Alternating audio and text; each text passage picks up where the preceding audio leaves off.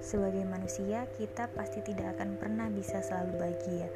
Kebahagiaan sangat bermakna bagi kehidupan, tapi itu ada di luar jangkauan kita. Sebagaimana kesedihan, kebahagiaan bisa mendatangi kita kapan pun dan meninggalkan kita setiap saat. Satu-satunya yang paling dekat dengan kebahagiaan adalah rasa nyaman. Tidak seperti kebahagiaan yang penuh misteri, rasa nyaman bisa diciptakan melalui kebiasaan positif. Untuk merasa nyaman, kamu perlu memperhatikan kebutuhan yang menunjang kesehatan fisik dan mental kamu. Hai semua, aku Delia dan sekarang kamu lagi dengerin podcast Delia. 101 tips untuk mencapai rasa nyaman.